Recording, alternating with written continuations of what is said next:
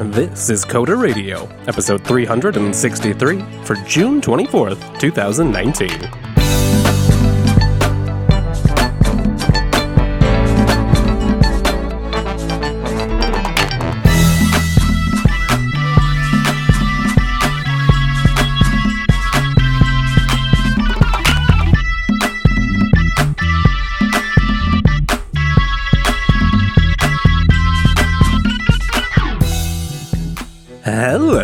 And welcome to Coder Radio, Jupiter Broadcasting's weekly talk show that takes a pragmatic look, well, at least most of the time, at the art and business of software development and related technologies. My name is Wes, and I'm joined by our very best co host, Mr. Michael Dominic. Welcome back, Mike. Hello, hello. Now, we're lucky enough to be joined by one other troublesome fellow today, Mr. Chris Fisher. Hi, Chris. Here comes trouble. That's right. That's what they always said. Every IT job I ever went to, when I'd walk up with another guy, if it's just me, they wouldn't say that. But two of you, here comes trouble. Well, you know, you got a you got a buddy, a schemer, someone to help. Somebody, I know somebody else has had that problem out in IT. Shout out at Chris Elias. Yeah, well, when I heard you guys were talking about the art and business again, at least one of your topics was the art and business of software development.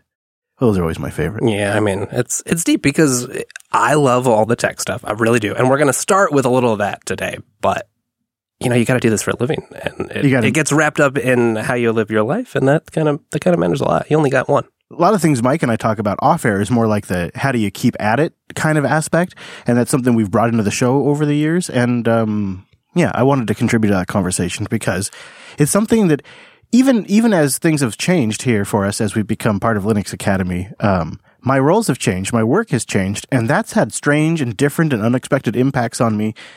And I'm just kind of getting to the other side of it, and I've learned some things and some lessons that I thought I already knew, but You got to learn them again sometimes. yeah. Anyway, so when we get there, I'm excited to talk about it. But I know we have a lot of things to talk about today, not just that. Thanks for letting me be here. Oh yeah, of course. how are you doing today, Mike? I'm good. I'm good. I'm loo- looking forward to our menage a trois once again. Did you load the new Mac OS uh, Catalina beta? No, because I'm not insane. no, I got no intentions, no intentions of doing that. This is going to be the most interesting in terms of impact, just because of uh, the 64-bit transition Right. and the read-only system stuff. So I, I am I am fascinated uh, from an observer standpoint. It's interesting to watch them develop that operating system. Now that you know, we were kind of questioning for a while how much how much work are they putting in on that side of the fence, but we're we're kind of seeing more now, even if half of it is Project Catalyst. Hmm. Yeah, yeah. I think they're actually. It seems like. Uh, it seems like they're about to actually make the Mac a, a competitive workstation platform again. Another rumor out today: 16-inch MacBook Pro with a new keyboard shipping in September.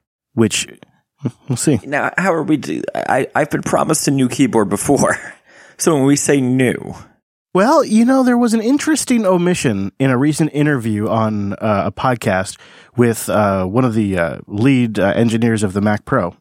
And he said that the uh, current generation of MacBooks were designed and built before their new Pro Services team that they Oh, that they worked with to design the iMac Pro and the Mac Pro, and that the MacBook Pro would have the same treatment. The entire line would have the same treatment as what, what the statement was. interesting. Can you get the cheese grater form in that form factor? Well, I think what they're going to do is they're going to come up with a super MacBook Pro, like a big 16 inch that justifies a completely different keyboard. So they'll keep maybe the keyboard on the current MacBook Pro that they just updated. But they'll have a super expensive workstation model for you know all the complainers out there.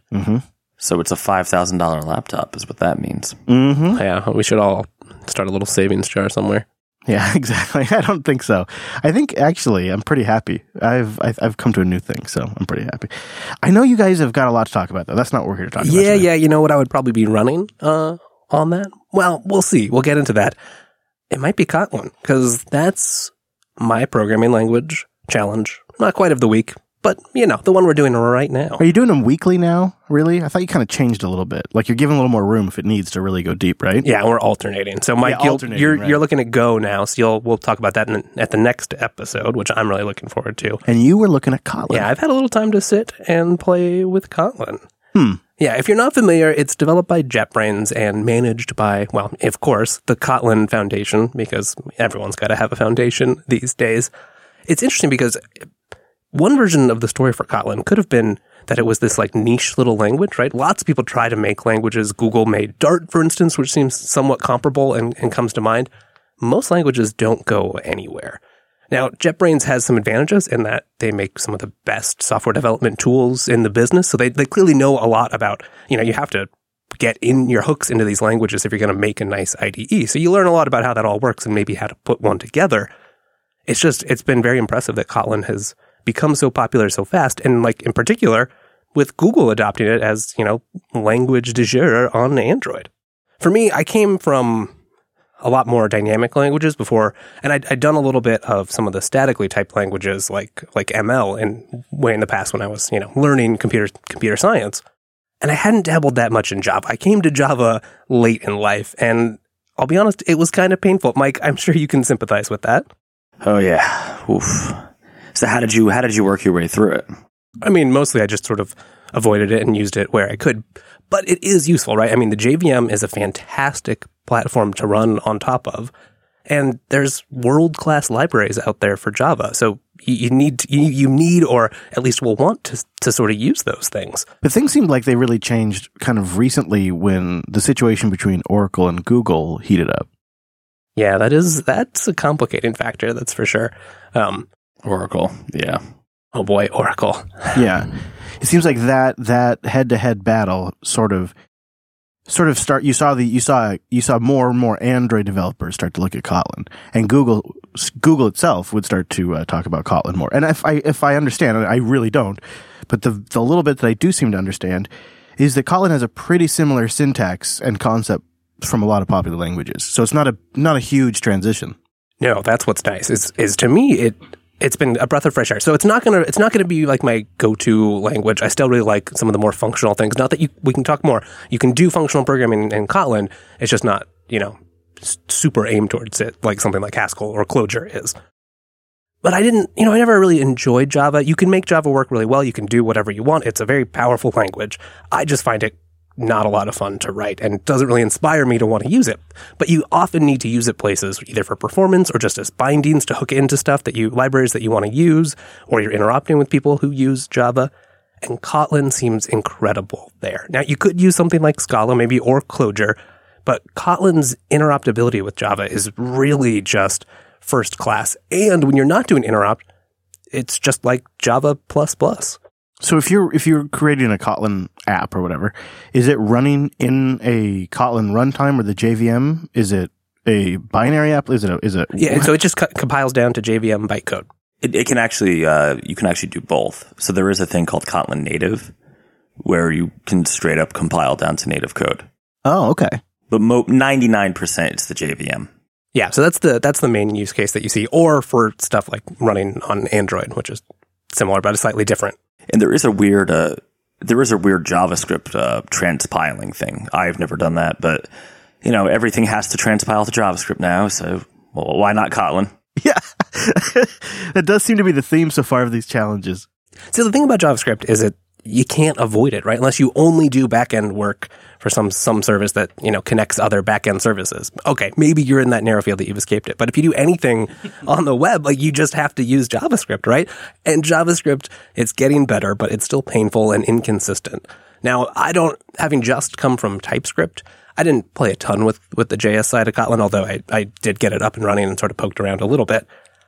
I don't know that I would necessarily choose that over TypeScript just because TypeScript seems to be so popular in the JavaScript community, and you get a lot of the same same benefits there if you, if you enable those options. Now you get them in Kotlin by default. Like I love the way Kotlin handles like null null types, non null types, that sort of stuff. You know, the way you think about it without it's just in some languages you add it on with like a monad, like like maybe or, or either, and you see it everywhere in your code. And that can be nice because it is mm. very explicit, right? You are thinking about like, what's the failure case here? Is this an error?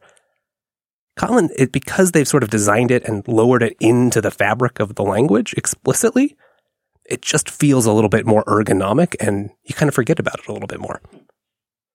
We've talked a little bit. They're bringing some of those, like you say, it's, it's, fr- it, they're importing these features from other popular languages and then other languages are, are copying them. So it's kind of an interesting way to reflect on language design as well, because JetBrains has been looking around, studying what's been popular in the industry, and there's been a lot of attempts at this stuff. Like Scala seems like a good example where it's a little bit more of a research language, right? D- d- hmm. designed and developed by a lot of academics, and it's it's ab- absolutely a production language. Right, but where Kotlin is, seems like it's very much on the other end of that spectrum. It's very much inspired by this Java, sort of just like robust, professional, no nonsense. We're not going to be that flashy. Right. That's our, won't our sales pitch isn't that we're some sort of unique, innovative language. It's more like, well, it's really pragmatic. It draws on inspirations from decades of things that have worked, which I think is part of what's made it easily adoptable. I, I, I, I think, Mike, you saw this one coming a mile away. Yeah, I mean, Kotlin, even before um, Android adopted it, or rather Google adopted it for Android, um, just, I I think at the time when, when I first saw this come out, I was working on a very large scale uh, Java Play application.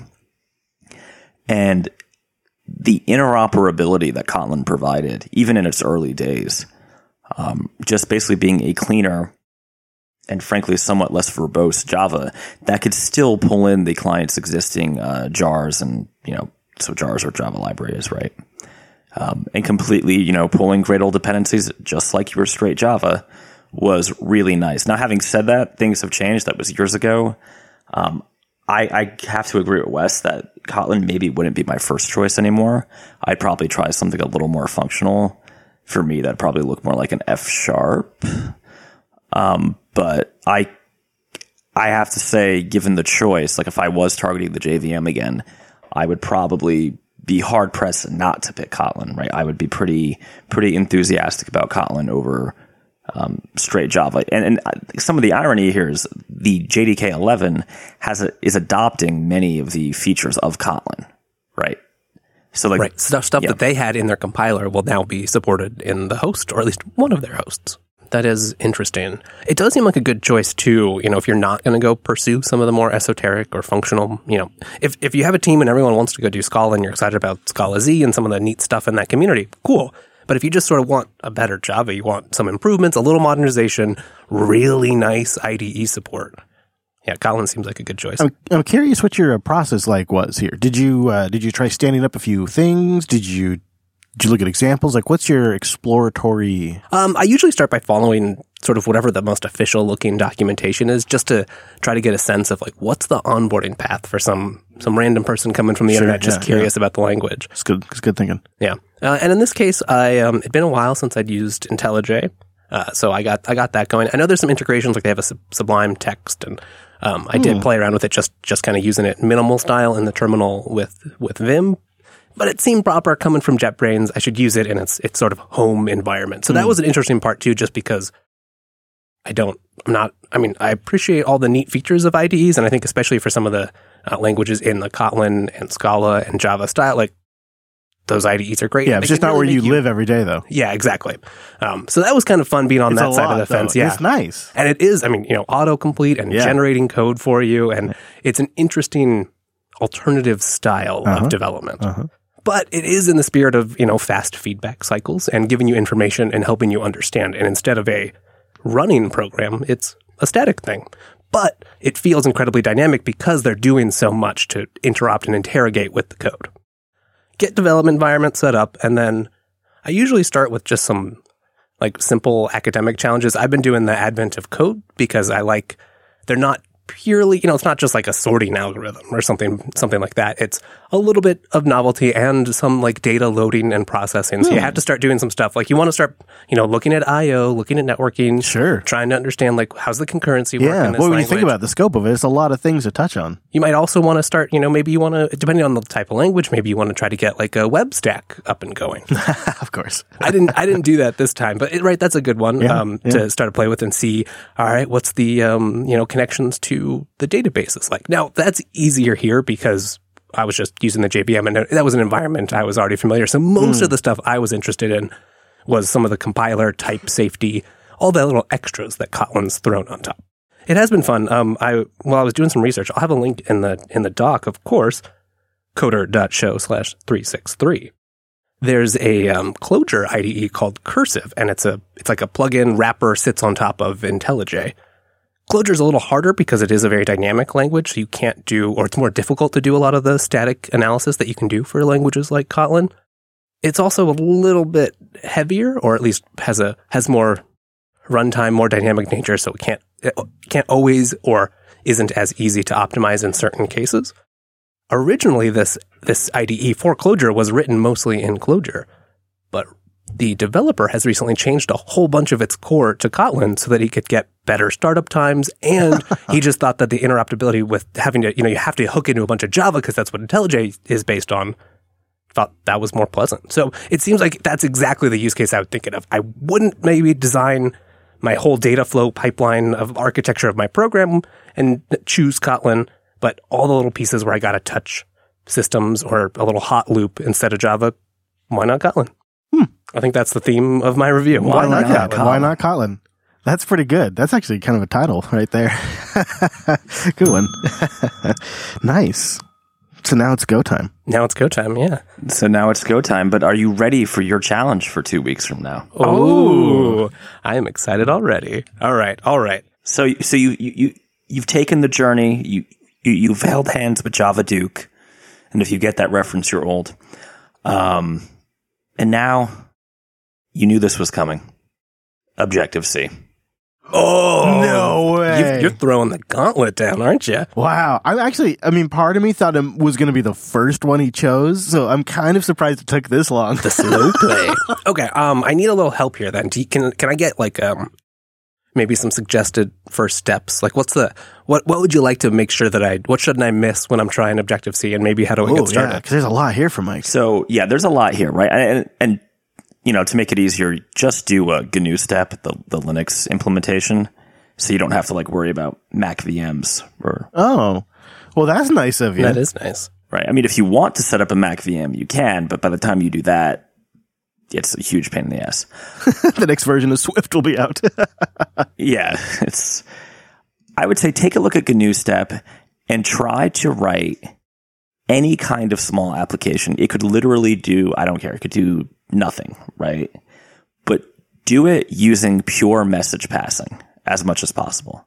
Oh, Wow, okay. Yeah. Right. So take advantage of the dynamic messaging that Objective C has.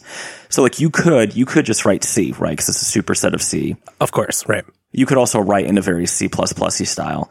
Try not to do that. I mean, you'll have to some, but yeah, try to do a lot of the dynamic messaging and see what it feels like to not have the compiler protect you. Just uh, sort of pass messages around and uh, deal with it. Okay. Just pass them around. That's it. Yeah. I'm, oh, man. I cannot wait to hear how this goes. This is okay. This will be good. I'm gonna have to get started right away. And I just linked GNU Step in the chat. And I tell you, Wes, this looks, this project looks like it's well maintained. Real. Mm. oh, it's it's So this a- might be as much a GNU step report as anything else. huh? Oh man, look at that. That takes me back. Look at that user experience there. We got to put this in the show notes so the audience can take a look at this. This is too good. And this is, of course, more of a trolley one. So if it ends up just being a pain, whatever, we can, we can all have a good laugh. No, this is a, this is a great choice, and you know it comes up so much. It's so much a part of the Coder Radio heritage. I gotta, I need to. This is my journey to explore Objective C. You're brave man, Wes. Wait a minute, wait a minute. News about Objective C 2.0. This is going to be amazing, Wes. I, I'm not entirely sure when the last time this project was maintained is. uh, it may be easier to get a Mac VM going. I think some of the listeners did. They were talking about it in the uh, in the Telegram. So I'm pretty close. I still haven't cracked it, but I'm really oh close. yeah, Yeah, you're working on that. Yeah, I'm really close. You are, you know, you you have Hackintosh experience. Yeah, I've although got- I do too. It's funny. I got the GPU working. That wasn't the hard part. It turns out the hard part has been getting the USB pass through to work. So my uh, my uh, my Mac VM detects my Ethernet cards, but never gets an IP. And like my mouse and keyboard aren't working too well. Like something's not quite right. But it works fine under Windows. So So it's not it's not the underlying scheme. It's I something. don't think so. Hard to say though. and OS, Mac OS, excuse me, excuse me. It's such a black box. I mean, it's Yeah. kind of fun to play with and poke with because you don't know what's going on, but I, I, as much as I respect what Apple has done with Mac OS, when you do the Hackintosh or the VM route, you do kind of see under the hood a little bit. Mm-hmm. You're like, oh, it's just, it's just like every other OS. there's sub, just- there's subsystems that are like thought out, up Yes, to date, right? They put yeah, a lot yeah. of time and tooling into it. that's the parts I respect the most, especially as a media production person. I, Yes. I can really respect that. core you know. audio Mhm, and mhm. And then other parts, you're like, oh, and then you just you had some twine left over from the nice thing, and Yeah. you use that to wrap up the rest into a pseudo POSIX implementation. Yeah, a lot actually. It's a lot like that. Um, but you know, it works right on their It on their targeted hardware. It on their, totally in does. their in their problem domain. They've got it figured out, and that's what matters. They're not solving for me. Are we ever going to see a server again? No.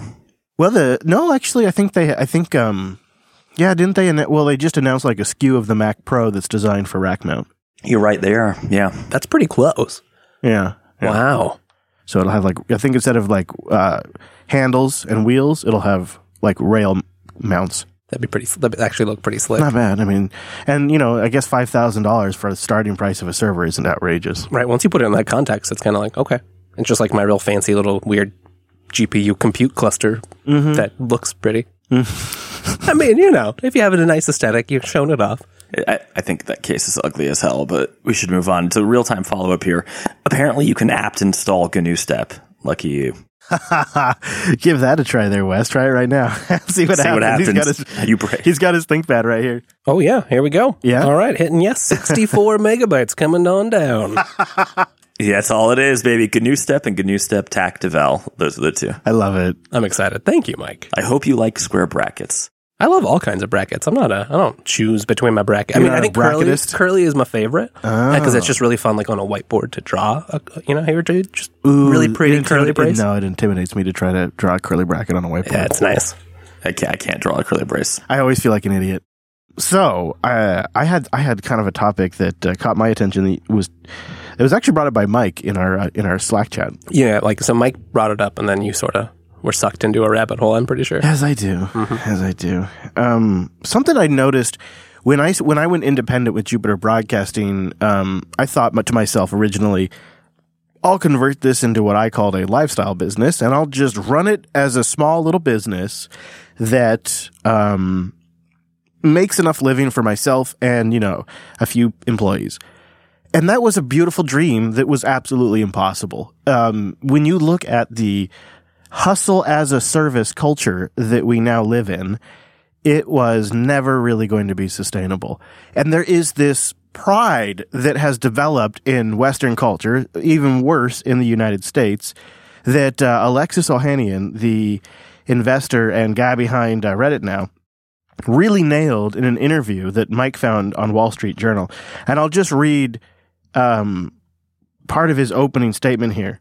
He says, I've spoken out quite a bit about things like hustle porn and the ceremony of showing off on social media about how hard you're working. You see, you all see it on Instagram, and you certainly see it in the startup community. It becomes really toxic.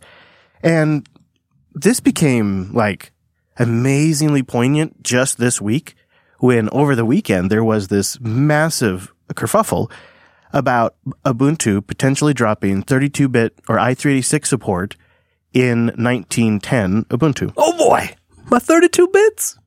That was that was announced last Tuesday. It's actually we have all the links in Linux Action News. It's actually been in discussion roughly since May 4th, 2018, and I have followed the discussion since then. We've covered it in a couple of our shows actually. But on Tuesday, Will Cooke, the desktop manager for Ubuntu, announced that they were officially going to deprecate support for the i386 architecture. That was on Tuesday.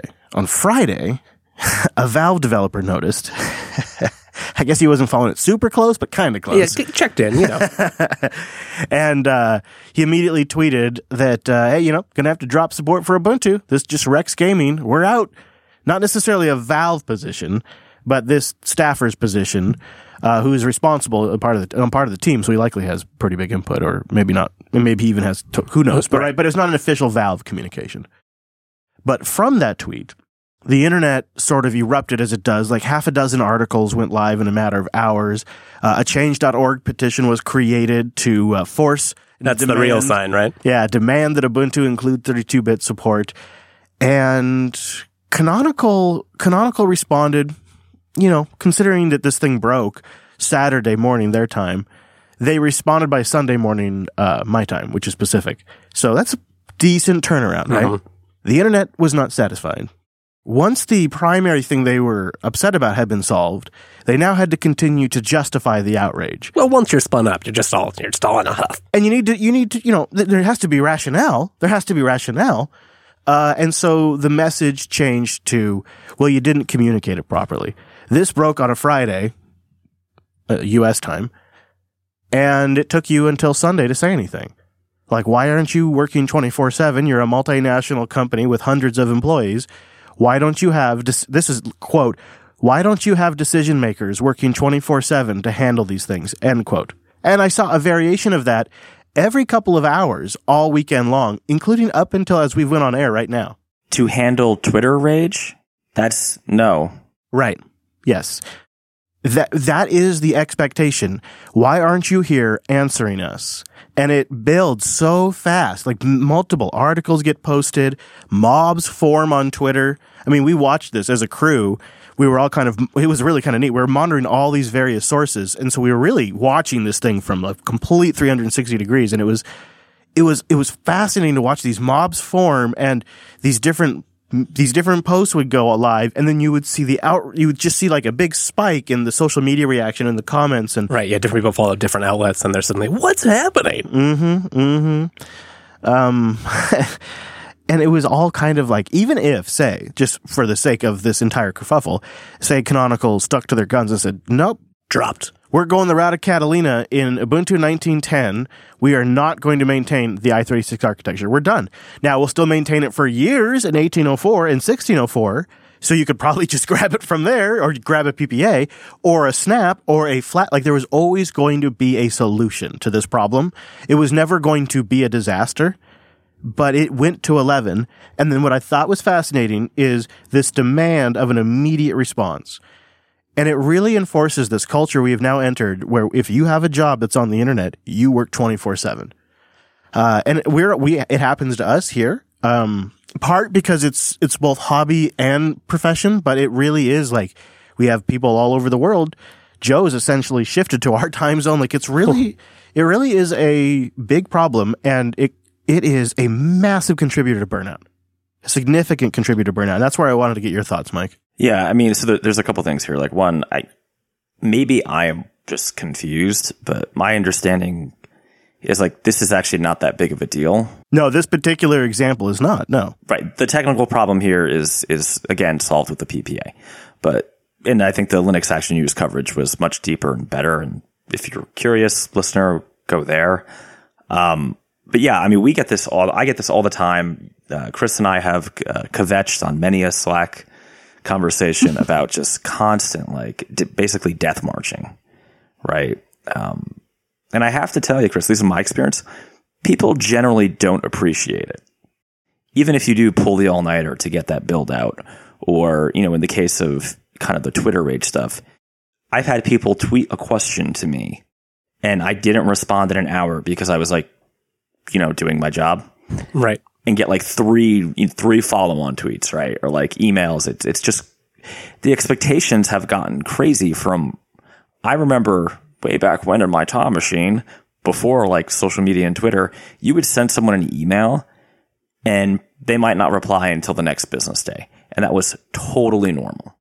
It's interesting me, right? Because it is, I mean, he kind of speaks to it there. It's all about expectations. And we're just so bad at being explicit about that and managing them. And once you've got these devices always on with you, you can check all the time. We're just not good at it. I think that's a bit of it. Yeah, it's definitely like it's hard to set firm boundaries about like, hey, uh, 7 p.m. till morning is my family time. That's a, that's a hard thing to not, especially as a man, because it seems sort of like not a common thing to ask for. Like, and the challenge here is the whole team knows we all have smartphones. Your boss knows you got a smartphone. Like everybody knows you've got an always on device that's getting these notifications. So if you're not reading it, you're opting not to read it.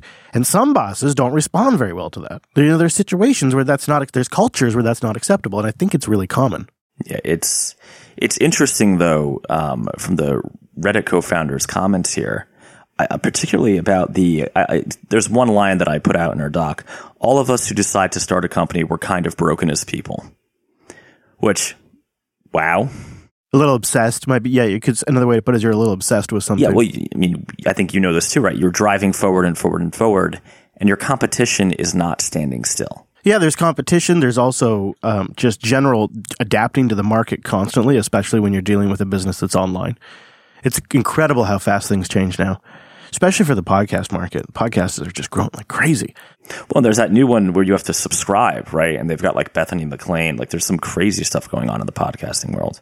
Oh, you're going to get all kinds of things, especially with Spotify and Gimlet and a lot going on there. There's going there's going to be subscriptions and premium content. It's going to be just like Netflix. It's Everyone yeah. wants a slice. Oh, that's not happening for us. We're always going to be free. The feed's always going to be easy to find. That's going to be our thing. But um, I have not learned my lesson here. And this is really hard for me to admit because this is super serious. It is literally like something if I don't figure out, I'm eventually going to kill myself. And it's really humbling to admit that I'm too dumb to figure it out. Like I just, I'm just getting over another physical ailment that knocked me on my ass again. And it ironically affected me exactly in the way that the recovery of the last one did, where my my range of motion is limited. I, I can't get out of bed. I can't lift the children. I can't pick heavy up. Uh, I can't pick uh, pick up heavy objects. That's like that's living your life right there, right? I uh, and it was exactly the same thing when I was recovering from the ruptured appendix and it's something happens and I don't take the warning signs and I, I just assume it's going to be okay and I just keep pushing forward. And even even when I know okay this is your off ramp right here I I don't take it and I keep going until I'm until I am physically impaired. Until I until some sort of physical I, I just won't stop. I will just keep taking it on more stress and more things until some sort of physical ailment you're forced. I mean, knocks you me have out. no choice but to stop. Yeah. It's the And- hard wall. at the That's end. how, I mean, you're just going to kill yourself doing that. And I thought when I ended up in the hospital last September, and I spent, uh, yeah, a hospital bill of $200,000 and seven days in the hospital, I thought, okay, well, I guess I finally learned my lesson. I had to learn it the hard way. And then here I am again. And I just, ah, I just can't believe, I can't believe I let myself do it again. I, wonder if part of, have you been conditioned? I mean, before, right? You were running and managing this whole business, and so it, it was. I mean, just seeing you at that time, it was you. You were never off, right? The you had stuff to think about and worry and shows to plan, and you couldn't stop. You needed to keep going. I think it's also, I think it's a symptom of I haven't fully built like a lever I can pull where I can just be like, hey guys, I'm out for like five days and everything just continues. Because there's a few shows that's like, okay, well, now we have to kind of scramble to figure out how to get content for and stuff like that that I'm still producing, like LUP. Because it's kind of like my, the main show I do now. Um, and if I'm gone, like, how do you, how do, what do we do with that? Like, we don't have we still haven't figured that out. Yeah. and I there's other things. There's just other I have other responsibilities now. Um it's a challenge. It's a real challenge. And I I don't know what I'm gonna do. I just I've gotta learn this lesson. So learn from my mistakes, people. I think too, it's like we're subject to the fact that there's a lot of people who are sort of posturing online. They'll posture as this, uh, and uh, Ohanian uh, t- touches on this too. They'll posture on all these things that glorify absurd things like, oh, I'm, you know, I'm, I stay, I stay awake at night worrying about this particular problem. You'll hear government officials say that all the time, or you'll hear about people that are burning the candle at both ends and they're proud of it. Like, I got this out because I don't sleep. You know, like I don't sleep. That's such a, a you know, a line of pride for so many people. And the irony is, is like, it's such a short term game. And I am learning that so hard now as I get to my mid to late thirties. I'm learning that like, yeah, it really is true. Like there is a limited time you can just cash that check against your body. And it re- like that debt really does come due. And the fact that our culture glorifies this posturing about staying up all night and underplays things like self-awareness and self-care and nutrition is the real problem here and I don't see it changing anytime soon unless somebody gets on the microphone and says this is a real thing that as somebody who didn't pay attention to this is now at the other end of it saying you better pay attention to this stuff. Yeah, but same thing. I mean, you remember, Chris, we were doing the show um, four years ago in 2015, I took a heart attack from this, right? And, and so this is like, I'm currently got some sort of sickness, like sinus infection of some weird kind, but still working 14 hours a day. Cause yeah, it's at some point, I think it's almost like becomes like a crazy addiction of like, you feel like you can't stop because if you stop, you know, you first of all, I, I think it's easy to set up bad expectations with like customers and in your case, audiences, um, you know, clients, things like that, where you know, sometimes things are just going to be late, right? Sometimes you don't need to have three status meetings in a week. Um, I don't know. I, I constantly go back to uh, Bell Labs invented Unix and the C programming language, working nine to five with generous martini lunches, right? Hmm. And somehow we can't build stupid little mobile apps without killing ourselves. Right. And we don't even pay attention to the science, right? We just, it's the culture and the, the surface level appearances, even when, you know, there's plenty of, plenty of good science and reasoning to suggest that we should manage ourselves a little better than that and play for the long haul, right? So that you can be more productive, get more done instead of being constantly burnt out and slow because you haven't slept and can't think straight. Mm-hmm. Yeah. Yeah. Yeah. It's funny. I, I really think so much better. I, uh, I was doing some projects over the weekend and, uh, I've, I've probably set up a mount in FS tab thousand times. Thousands, right? Yeah. And, but they, all three kids were in my office and they were all making different noises. They weren't even really talking. They were just making noises and their iPads were making noises. It took me 15 minutes to like figure out what I was doing wrong. I had to read this line a dozen times. And then they, I finally said, Hey guys, would you mind playing in the other room for a minute? And when they left and it got quiet and I closed my eyes and I, and I look at it again, oh, geez, really? God, this is it? It's not under that folder. It's one folder up. Damn So stupid, Chris. Yeah. It really, I'm like, a, I have a totally different brain capacity sometimes. And sleep plays a big part. Rest. I was just talking with our buddy Alex, uh, who's out often on the Friday stream and Linux Unplugged. He's an employee at Red Hat. And uh, as part of that, you know, they get a little vacay. And he took it. And he just got done doing a road trip um, through like uh, Yellowstone and whatnot. And he said to me that uh, about uh, about three or four days into being there, where they didn't have any connectivity, and he was just genuinely disconnected from work, um, that he started sleeping better. Right. Takes a couple of days. You got to really get out of the habit once you realize, well, I can't, there's no point pulling my phone out because like, I can't check anything. Yeah. He also said he was more focused and uh, felt a little more creative when editing photos because he just sort of, not only was the lack of distractions, but it was like uh, uh, the cumulative effect of multiple days of lack of distraction and uh, stress. Sounds like a fun experiment. But Meetup is, uh, Meetup, is- meetup.com slash Jupiter Broadcasting is, um, if you haven't checked it out, is a page we set up a bunch of different, uh, study group sessions. And one that we have coming up pretty soon is really on point. Meetup.com slash Jupiter Broadcasting. Understanding burnout. Yeah. This is going to be, I'm really looking forward to this. And so, uh, when is that? Uh, that is tomorrow before Linux Unplugged, Oh, okay. 12.30 p.m. So it could be that if you're getting Pacific this on the day this came out, it could be like right around there. Meetup.com slash Jupiter Broadcasting. Because we have that. And then when we will, and when we do post the video version of it, we'll update that meetup page. So even if you can't make it to the meetup, you could stay up to date by following it. And then down the road, we're going to do a security um, presentation by, I think it's a Symantec employee. Oh, yeah. Explaining some of their threat report internet studies. And then after that, we're doing a five part series. At least that's the plan right now on AWS. Oh, there's a lot to cover there. hmm Yeah. And we have a really, really, really, really, really sharp individual who's helping us put it together. And we're doing some new stuff, new presentation style. It's really going to be good. We just put it all out there for free. So it might not all go on the channel though. So you'll want to stay tuned for that. Mixing that up. Yeah, But you can get all the past ones over on our regular Jupiter Broadcasting channel.